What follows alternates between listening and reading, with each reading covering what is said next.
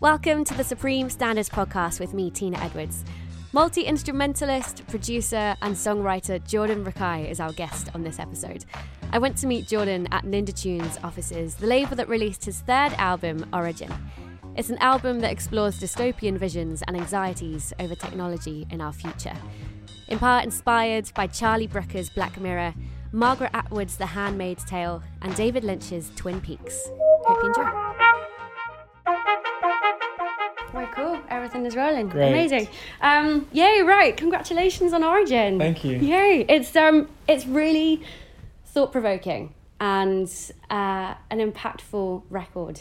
And Oh, I feel like when I've been listening to it, it's kind of taken me down like a lot of optimistic, uplifting kind of moments, Yeah. and then a lot of like, oh shit, this is where we are Yeah. moments in like fears with tech. So I guess um, the place I want to start talking about the record is the moment where you realize that the themes that you were thinking about were more than more than thoughts that you're exploring and actually worthy of a complete record. Yeah, well, um, I was listening to. It all started when I started listening to these podcasts about um, uh, the implications of the impact of technology and um, basically all these surrealist guys talking about artificial intelligence and simulation. And I used to be fascinated because I used to think that's really cool. Um, and then I discovered, like, I was growing this habit of an addiction, you know, a minor addiction to my phone and social Mhm. media and that sort of thing. Um, and I realized that a phone isn't even a powerful techno. I mean, it's quite powerful in today's age, but if you think about where technology is going, a phone will have no strength compared to where technology is going. And already I'm feeling the temptation to be less of a human. I'm so engaged in the device in front of me Mm. and less in front of people and uh, um, myself. And so when I started realizing that, um, I started trying to take plans of action to rectify my addiction to the phone. Um, it made me think about how, you know, I wanted to encourage other people to do the same. And then I, I just sort of tried to start writing about um, a fictional world and where um, if if we have really powerful technology, um, I'm trying to like alert everyone and, and make everyone aware that you know, remind yourself that you're human and um, and then maybe we'll be okay. So basically, yeah, it started off being like me worried about my sort of phone social media addiction or like all the dopamine release was coming in of like posting something people like it and then you get this like sense of ego. Um, I just yeah, I just really wanted to start talking about that and talking about like my me coming to grips with it. Sweet, and I think that's something that uh, I hope a lot of people take inspiration from because there's I can imagine there's this kind of like I don't know this um, contradiction or push pull. Being an artist, it's your way of keeping in touch with fans to be using your phone. And exactly. And but then as a creative, you want to really be locked up in the studio and Yeah. not talking like not being too connected with the digital world. Exactly. So how do you has this album kind of changed how you use that balance in a sense? It does. It does. I, f- I always feel like when I say this to people, it feels like I'm breaking that fourth wall. Do you know the term fourth wall? yeah, when you're, you're watching into a the movie camera. and someone's looking at you in the camera because it sort of reveals, I guess, the secrets of the industry. Um, you go in Fleabag. Yeah, yeah, yeah, exactly. um, but so what I did to sort of start doing, start helping with the phone thing was to, you know, I would get a call, I'd get a text, I'd get a WhatsApp message, something like that, and I'd acknowledge it, and I'd say, I'm getting a call, I will act, I will decide if I will receive the call. Right. Whereas in the past, you get a call and you instantly get this urge to um, pick the phone up. And uh, so the same thing with, you know, the technology and the social media going forward. I've tried to use it when I want to use it, not, Mhm. you know, not being bombarded like, oh, there's two weeks to the album release. I need to be posting every day because you're trying to get as much. Uh, I sort of, I, I tactically thought, okay, I'm going to be off it. And when I need to post something, um, I post it this time. I, I so you sort of know that if I have American fan base, Australian fan base, and a UK fan base, this is the time that will trigger all those audiences. So I'm quite aware of how to use the social media, but I didn't let it dictate me. I used it as a tool to benefit and hopefully share the music to a wider audience. Cool. So I've managed to stay um, calm and level-headed throughout all the all, all this campaign and, and the writing process as well. Sweet, yeah. It feels like such a delicate balance to remember that it's a it's a tool and not to be a slave to it. Ex- But exactly, yeah. You Yeah. can't you can't let it control you. Um, and I've I made a really constant effort. Everyone does this. I mean, I did it. I still do it. Um, but you're on the train and you got no service, but you're still going to check Still these apps with no stuff. service, and there's Yeah. nothing working. You're like, oh, there's no. Oh yeah, that's right. There's no service, and so that's the retraining of the brain that I've been trying to do into myself to just sort of remind myself, use it when you can and when you need to. So Right. um, I was even doing things like deleting Instagram, and then having to re-download it and log in if I wanted to use it that badly. Right. And then I was just like, this is ridiculous. I need to get better at discipline, basically. I hear you. It's kind of like just reconditioning and reprogramming Exactly. your brain to have a different relationship Yeah. with these apps. Um, have you read um, 10 Reasons to Delete Your Social Media I have, Accounts? I've, I've, I have, yeah. Jaron Lanier. Yeah. It's amazing. I I use social media much less and much more. Um, I don't know. I scrolled less Yeah. after reading that. Did it have an effect on you yeah, as well? it did. It did. I, I basically, I mean, it's sort of selfish, but I post something like I use it as a tool to share my love, um, my sorry, my music, not my love, and my love. um, but I I very rarely scroll in any of the news feeds. Cool. Um, sometimes I do to see if any, basically again selfishly to see if any of my friends have like retweeted it or something like that Yeah. to yeah. help to help like prolong the the music. Um, but yeah, I'm I'm quite good at like detaching from the thing, but it's more so looking at your my own notifications because they're constantly bubbling, um, looking at people commenting me and praising me. It's hard to like lure yourself away from that false Right. sense of well, it's real because these people, they're real and they love the music and they come to the shows and then they tell me how much my music's had an effect on them. But, um, you know, it's it's just you got to just you got to create some time for that, not not be bombarded by it. That's it, yeah. And we could become so reliant on the validation. Yeah, exactly. Yeah. Yeah, and so with my last album, my first two albums, I used to be really in my head. You know, I just moved to London before my first album, and I used to be like, oh, I was meeting all these cool people, and I was like, I really need to impress. I need to put all these chord changes in and these drum grooves, and to impress all these musicians that I'm working with, Mhm. um, and all the fans. You know, my first album, people were like it's groundbreaking, and then so the second one, I was like, okay, this needs to be groundbreaking. Like I was in my head. Um, Mm. and so with with this latest album, Origin, um, I was really, really in my own world and not worrying about the outside influence. So, you know, some some of the songs on there are a lot more accessible than my previous works because I just totally didn't judge the process and I whatever came out of me was the fun. You know, I came up with a really catchy chorus melody. I was like, cool, let's go with it. Let's just record it. Don't worry if anyone judges you think it's cheesy because this is what came out of you. You grew up listening to soul music. Mhm. I listened to Stevie Wonder. He's got lots and lots and lots of catchy um, choruses, so it's a good thing. You know, people can sing along, and that's I I shifted the perspective in it being worrying about what people thought about when they judged me to be more being like totally expressive from like the subconscious with no judgment, um, and that's really really helped in all aspects of my life. Like I post something on socials or I release a song, I'm less so worried about people judging it or thinking it's not as cool. I, I'm just happy to share my expression, if that makes sense. Yeah, oh my gosh, totally. I'm just going to grab our cup of teas. Okay. Oh yeah. Um, I totally forgot that they're around something. Okay, Yes. yeah. You can grab yours if you want it. Thanks. Um, yeah, a million questions. Oh, wow, that's good. Yes. Mm. What's yours? Something Chamomile- herby. Chamomile and honey. Yeah. I always want chamomile, but uh, I Yeah. like it's grassy. This is good. This is good. Okay, cool. I'm glad. Um, so let's talk about uh, some of the research that you did for each of the tracks, because I know that you looked into a different piece of tech basically for Mm. each track. So I was just wondering what was the thing that you found most profound in your research? What kind of stayed with you the most? I think what um, lo- lots of things stayed with me, um, but I would say the most worrying thing uh, was the idea that we could become obsolete in the sense that um, right now we're already controlled by the device of the phone or the laptop, and the and the government is able to sort of push information and divide people and that sort of thing. Um, but when when the when these systems that haven't been created yet, I mean, I'm sort of thinking in a fictional world, but when these computers are so powerful, where they totally understand the algorithms of your searches, like you can go on Netflix, you know, things get recommended to you, you know, you go to Amazon, products get recommended to you, and it sort of it seems like it's making your life easier, but the choice is getting taken away from us. It's sort of like the free will of making choices, and so I discovered about this system where they a supercomputer which already has faster processing power than a human brain. Now, if that computer creates a computer um, which is above that, we can't, our brain is now not capable to understand this next computer. Right. And then that next computer will, and so basically they all keep creating exponentially intelligent computers to a point where, where we could be essentially 250,000 years behind them in intelligence, but it's Mm. only been a year. But if that makes sense, oh, it makes complete sense. I like don't one understand. second in human life is 15,000 years in, Wow. in this brain speed.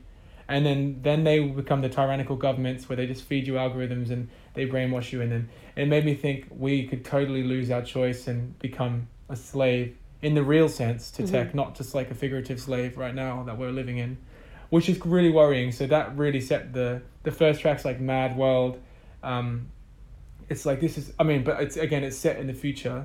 But this is a, I'm sort of setting the tone that this is a crazy place we're living in and we're totally controlled by Mm. this species of intelligence. I, I always find it kind of mind boggling that we're creating stuff that's smarter than us. It seems Yeah. like very short sighted. Uh, exactly, and that's why another research I found. This guy's trying to create a a, a collaborative.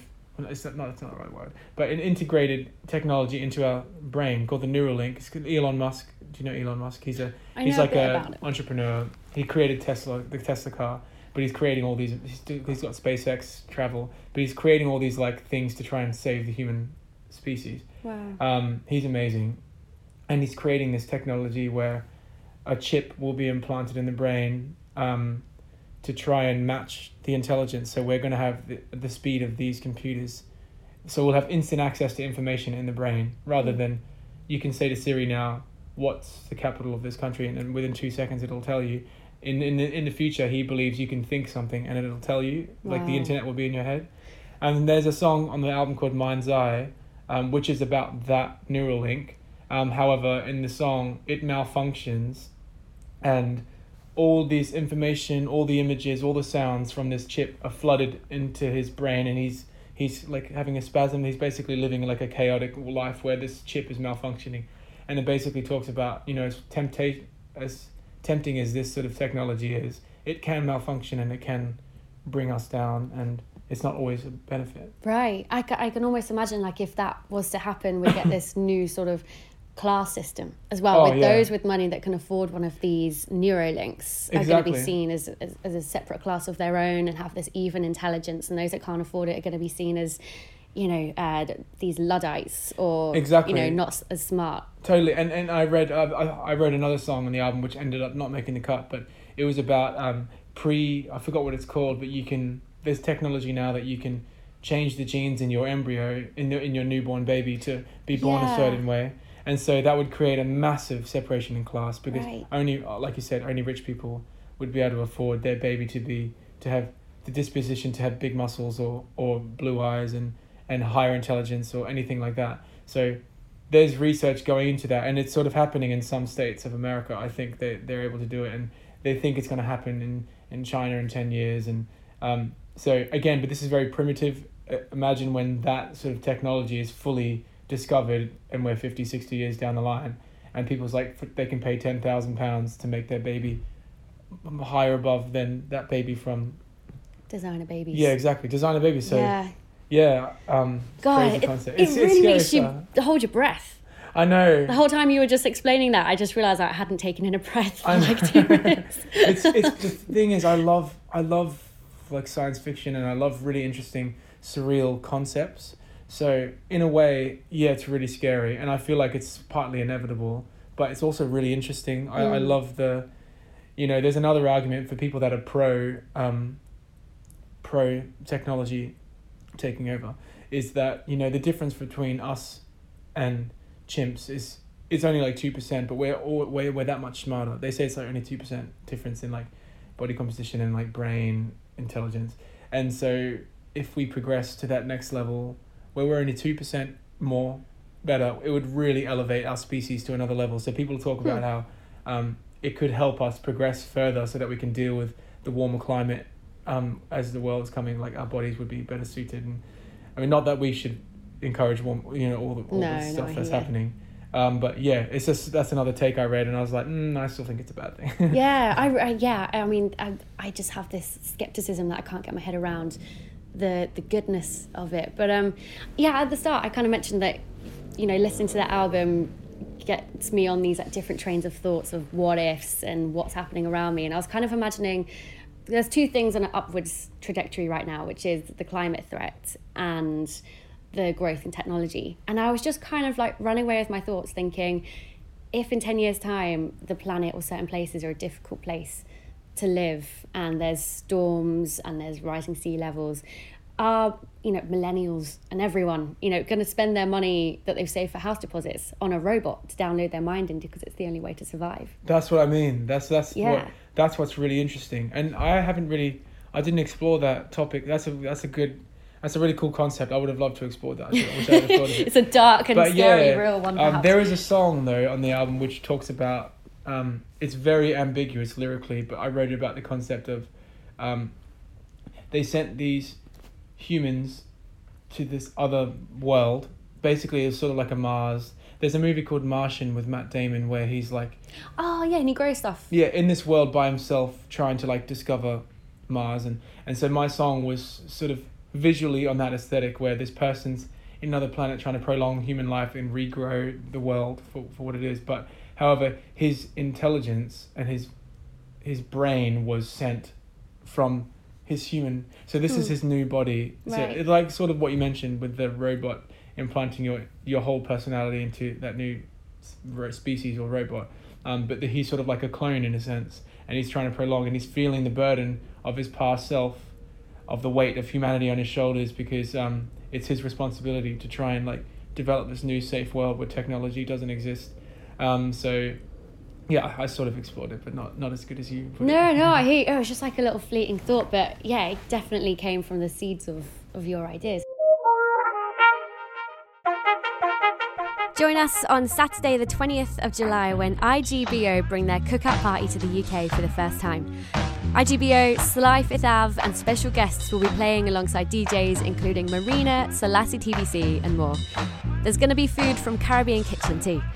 We're super excited to have teamed up with Musica Macondo for this show at the Post in Tottenham, London, and tickets start from just a fiver on Party for the People. you know, so, sort of thinking about all of these topics in really stark detail, I almost imagine it's like a musician's equivalent of method acting. Yeah. Like you're really deep in a topic. Like how how are you getting yourself out of it for the next record, or are you kind of staying in it? Well, no, no, that's a that's a really good point. I never thought of it like that, but I, every time I'm writing an album, I re- every lyric has to be around my theme. I decide a theme usually before. Um, so my first album was about meditation. I really tried to like talk about it in a different way. Otherwise, it could get a bit tedious. Was that tr- Cloak? Yeah, Oh, I didn't realise it was Yeah, about yeah. that. Huh, yeah, Cool. yeah. And then my last album was about um, anxiety, social anxiety, and and me dealing with it, coming to London, meeting all all those experiences. Um, and this one, yeah, I I put myself in this futurist. Basically, I had this, I had made this movie in my head, where the scenes were playing out, and each song was just basically depicting different narratives or different scenes in the movie. So Mhm. I was I put myself in that world. But as soon as the album's mastered, um, I'm done. I- It's it's over, and then so I can totally drop it. And you know, I'm still worried about all the stuff, but lyrically, I now I'm going to move on to. I need to find a new concept because I've talked about myself for the first two albums, and now I've sort of, bre- um, you know, talking about an outwardly concept. Mm. So I need to think. I'm always challenging myself in a, what surreal concepts can I talk about, or do I do have a political record, or do I do an instrumental record, which would make a lot of people sad. Um, um, yeah, it's trying to. It's just I'm always constantly thinking of what's the next project going to be now, Mm. and I want it to be a concept. And these days, I think people don't call their albums concept albums because people think it's just a throwaway thing. But it to me, it sort of means I've had to be more focused to make a cohesive sound and concept lyrically to really fit in a cohesive way. So Right. yeah, Yeah, cool. Do you, did you kind of get like a, I don't know the right thing to call it, like a, um, like a conceptual hangover, almost. Like when you finish writing, you're like, oh, like the heaviness of all those thoughts and like knowing where to put them as Yeah. you move on creatively. I do, I do. When when we were when I'd finished writing and we were going into mixing, I was so. There was still so many ideas. Um, I had read new articles and I had basically written th- like thirty songs on piano, and then went up and produced about twenty of them, and then cut a lot, and then mixed like the last so like the the tracks we hear now. hmm Um, and so when we were mixing, I was like, oh, could I add another song about this new topic I read? And there's this constant new information of, of technology ideas that I really would love to have explored. And you just brought one up now. I'm like, shit, should I have, should I put that on there? yeah, it's a post album, like in bonus track. Um, but yeah, I, I did. And, but it's honestly, when there's something about when you master the album, um, everything, all the stress leading up to it, all the judgment you're worried about, it's like, boom, it's done. And this is the final product. And Mm. it's such a relief. Um, to say it's a relief makes it feel like I really didn't enjoy it. I love the whole process, but there's something about you're working so hard every day. I was in at nine o'clock, leaving at six. It was like a work day. hmm I was working on it really hard because I really wanted to get it done before the summer so that I could because it's quite it's more like upbeat and, and vibrant and energetic. I wanted to play it to people around Europe in the summer. Cool. So um, yeah, I, I had a goal in mind like last June to get it done by by January, and uh, yeah, we did it. And but yeah, it's it's over. As soon as you master it, I'm like, boom, next. What's the next thing I'm gonna do? Sweet. I need to start rehearsing. How am I gonna do it live? And then I'm now thinking about the next album already. So Wicked. yeah. And you're doing like five albums before you're 30. yeah, I'm Right. gonna. I'm. I sort of. I read somewhere that if you publicly, is it proclaim? No, publicly say something you're gonna do. There's so much more pressure to do it because everyone's Yeah. judging you. hmm Um, and that's what I want. I want the external pressure of. I sort of feel like, not that anyone's thinking about it, um, but, you know, I want the people to be going, hey, Jordan's twenty nine now, he's got one album left. He must like. There's pressure on him to finish this. But I mean, I'm twenty seven now, but I got two years, three years left to make two albums. Wicked. Yeah. That's so cool. So Yeah. where are you like looking for the the inspiration for the fourth one then? Um, I'm trying to work it out. I, I've, I've got amazing, you know, there's so many things I want to talk about. Like, uh, I'm sort of coming into I feel like I've been a child my whole life. Um, moving to London was massive change, and then, you know, I feel like I'm turning more into a, a man. So like an adult Mhm. man where I have responsibilities. I'm, I have like a life I'm trying to plan now, um, and yeah. and you just got a dog. That must make you feel a bit grown up now. yeah, exactly. and then I was thinking, I can't write down about a dog, but the dog can be an analogy for, you know, slowing things down and really understanding like what are the priorities in life. Mhm. Um, yeah, so something like that, or I could think of a surrealist topic, um, but yeah, I I don't know. I don't know. Musically, I know what I want to do, but I don't know lyrically what I want to do. Okay, sweet. That's Yeah. pretty exciting time. You just like porous to ideas. Yeah, yeah. But I always you. love I love writing, so it's my favorite thing about being a musician. Sweet. um, is I love performing and I love um, to share the music and people to tell me about their experiences. But there's something about writing in a studio and in the moment you go into a studio with a blank and you come out of the you come out at the end of the day with like a song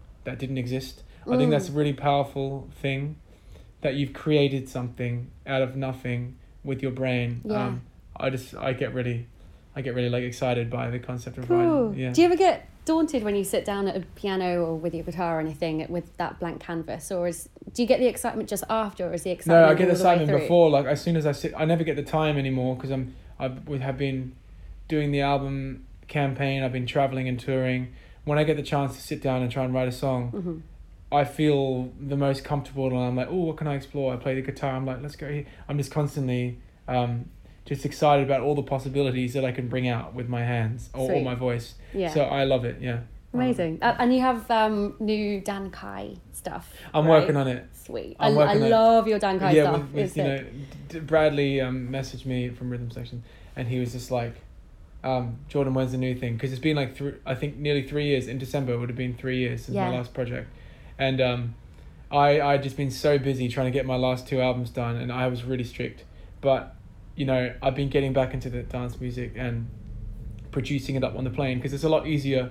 I'm not, I'm not putting shade on any dance music producers, but it's a lot easier to do it on a plane, making beats and stuff, Mhm. versus like recording grand pianos and trying to do orchestra. Yeah, just Yeah. for practicality. Yeah, you can just make beats a lot easier by yourself on a laptop. So now I'm traveling a lot. I've been like building up the the the ideas, but Awesome. I'm excited. Yeah. Yeah, man, like Change and I Go are like two tracks that I find really hard not to drop into like a lot of sets. They're they're Oh, like sick. always like two of my go tos. I'm just like it works so good in every situation. Wow. Um, so I have to like very much restrain myself Yeah. on like particular Dan. Well, there's some new stuff hopefully that you'll like. Yeah, yeah, yeah. Sick. I'm tucking in. Um, cool. That sounds really good. And I guess like when it comes to writing, like for your self-titled stuff and any Dan Kye stuff, like do you go into two different creative headspaces?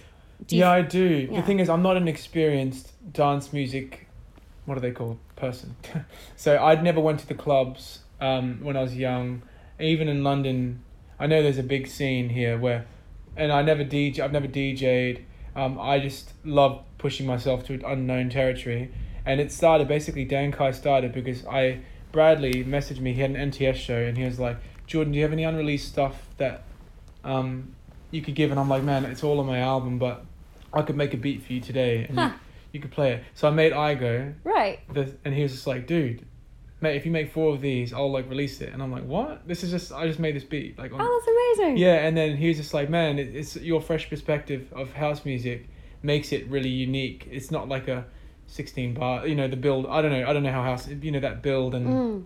the tension and then the drop and then the the drop out and then yeah so i've been learning more about it now so when i make dan kye stuff i sort of basically i keep in mind that you know it's got to be more funky and it's got to it's got to appease to dance music but um it's basically jordan semi jordan sounding just with a faster faster pace Right. Okay. um, there's chords in there, there's bass lines, there's the vocal hooks, um, but I try and keep the vocals more minimal so that the music can do the talking because I know people in dance music they like instrumental music mostly. yeah. Um, and they want to be able to like mix with it. And yeah, yeah. So you don't want to have that like vocal soaring the whole time. I hear you. Um, so yeah, it's it's um, that's what I do. That and with the Jordan stuff, I just do whatever whatever comes out um, in a day because I usually write like a song in a day. I'm like, cool. Do I like it? Yeah, I'll work on it. And then if not, it's cool. I, I just experiment. yeah, of course. Whereas Dan I'm like, okay, I need to make people dance. I need to, yeah. Uh-huh. I guess like with what you said, you know, not not um I don't know if I'm, I'm kind of paraphrasing what you said, but not knowing the rules as such, it can really be a blessing so that you Yeah. think about something in a completely fresh perspective. And maybe that's what it does for you as well with having a, a fresh concept to think about too. Like Exactly. it ignites different thoughts. Exactly, exactly. places. And that's why I love it because I go, I, I sort of sit in the studio making these a Dan Kye beat, for example, and I made one recently and I sent it to Brad. I was like, "Is this okay? I, I don't, I don't have no idea. Like, I just winged it." yeah. And he was like, "Dude, this is so unique, great, amazing, like arrangement, Cool. like yeah." So it's great hearing that from people. That obviously, people that listen to listen to it have great knowledge, but I don't. I'm just doing what I love a bit faster. Sweet. yeah. And, Faster um, tempo and and now with like the next album process for the Jordan project, I always have to like talk in third person. Okay. Um, is uh, I'm gonna do something totally different again. Like I might get a collection of musicians and get in the studio with no ideas and just try and orchestrate ideas out of them. Like that's a challenge for me, but Mm. um, that's a different process, and maybe it'll it'll give birth to a totally new sound, which is what I want to do. I want to change the sound, and um, yeah, al- Wicked. always looking to change. Yeah, yeah, totally. Um, and I guess before we finish, there's a question that I love to ask everyone in these podcasts, which is a kind of life swap game. Uh, so you get to keep your life as it is, Jordan Rakei doing your thing, um, but you have three alternate lifestyles that you can flip flop in and out of for as long or as short as you please, as often as you like. So I'll give you three random examples that I would do. So Okay. we were chatting in the kitchen here. So I would like roast coffee beans, maybe in Japan, like with their amazing like Tokyo Kissaten coffee culture. Yeah. Um, and I would uh, be like a, a touring drummer. Um, probably like with more of like a like I'd be in at the drive-in. I think I'd be in that band. And then my last one, maybe I would um, be living hundred years in the future, just so I sort of like get a glimpse of what to prepare for. Oh wow, cool. Um, and then I dip in and out, and then just flip back to my own life as something gets a little bit shady or a little bit dodgy. Yeah, you come back to come back to reality. Yeah, Um, that's cool. Uh, I probably would be. This is random. This is people probably don't expect this, but I would probably be a professional golfer. No way. Yeah, I loved. Okay. I played golf my whole life until I moved to London, and I was I was quite good. Huh. Um, but I've lo- I've probably definitely lost it all. Um, I just I'm a massive. I love sport. Right. Sport's like a big part of my life. Um, all my friends, you know, before moving to London, I played rugby. I played basketball. I played golf. I played you know, tennis. I played all the sports: ping pong, Mhm. chess. Um, oh yeah, man, I love a bit of chess. Underrated. chess.com, yeah. and so sports, you know, I'd be in some. I'd be an athlete. I know golf. People don't consider golf as athletes, but I'd be a golfer, professional golfer. Well, I imagine you have to have a strong core. Definitely, Yeah. you, you need good balance. You need good hand-eye coordination. Right. um, and like good understanding of reading the environment around you. You know, there's a hill there, so that means the ball's going to go that way. Stuff like that. The wind. The wind, yeah. Yeah. So being being very present on the golf course is Okay. important. Um, if not, and so that's one of them. Cool. The other world would be um, somewhere in like the hills of Indonesia or Nepal, being like, um, basically m- being like a meditation teacher. Mm. Um, Would you have it- like a big gong thing? Yeah, and just sitting in the hills, and um, maybe hikers would come up, and I take them through like a week long retreat, and then they go off about their hike up Everest or something. Yeah. It could be like a nice pit stop, um, because meditation massively changed my life, and I've always I've always been thinking about how to um, bring it into my own Jordan thing to try and help other people. I've been trying to think of ideas, but I've never really had enough time because I've been writing so much Mhm. and touring. Maybe you could do like a musical mindfulness app. Interesting. Make like little short pieces of music with your own monologues. I have a, I have a, have an idea of um I had this idea three years ago of take going to Nepal to the Uh-huh. hills, and hosting a songwriting masterclass, but there's meditation um, elements, me- meditation retreat elements involved. So Ooh. everyone's, pardon me, everyone's going there to like clear their mind, but learning like, you know, it'd be quite advanced techniques of songwriting. Mhm. It's not just like you know write a poem and then we'll try and it'd be more like um, I'll get some teachers in and that sort of thing so so we could facilitate the creative but also the spiritual element. That sounds great. So that would be one other Okay. other life. And Third one. oh yeah, I would I would love to be a chef with an easy type with a schedule because I love cooking. Okay. But I know chefs have a really difficult job with the timing they have to do and prep and all that stuff. So if I could be one of those chefs that design the menus, you know, come up with the ideas, but just rock up at like seven p.m. and then start putting stuff on the plate. You know, Sweet. not yeah. So no chopping and stuff like that. work. Yeah. Um, but I love cooking so much, and I love food. Going on tour in all the countries, we're always trying the local the local stuff. Mm. But the problem is, I'm vegan. Um, it's quite difficult to find selection in like most parts of the world. So, having the ability to, you know, enlighten people that it's not just lettuce and tomatoes. that Yeah, there's more sure. to it. Um, that would be really cool. So I would love to be a chef. Sick. So Those chef, golfer, choices. meditating, guru, and then all those three combined is what I am now. Yeah, that sounds so. Yeah, of course, they're like extensions of Yeah, your current exactly. interests. Yeah, that's awesome. Um, sweet, John, it's been so much fun. Thank Oh, you thank so you much, chatting and with me. um, congratulations on the album. Thank you. Thanks for listening to the show, and a massive thanks too to Entail.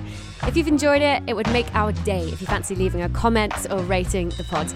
Join us for another episode very soon.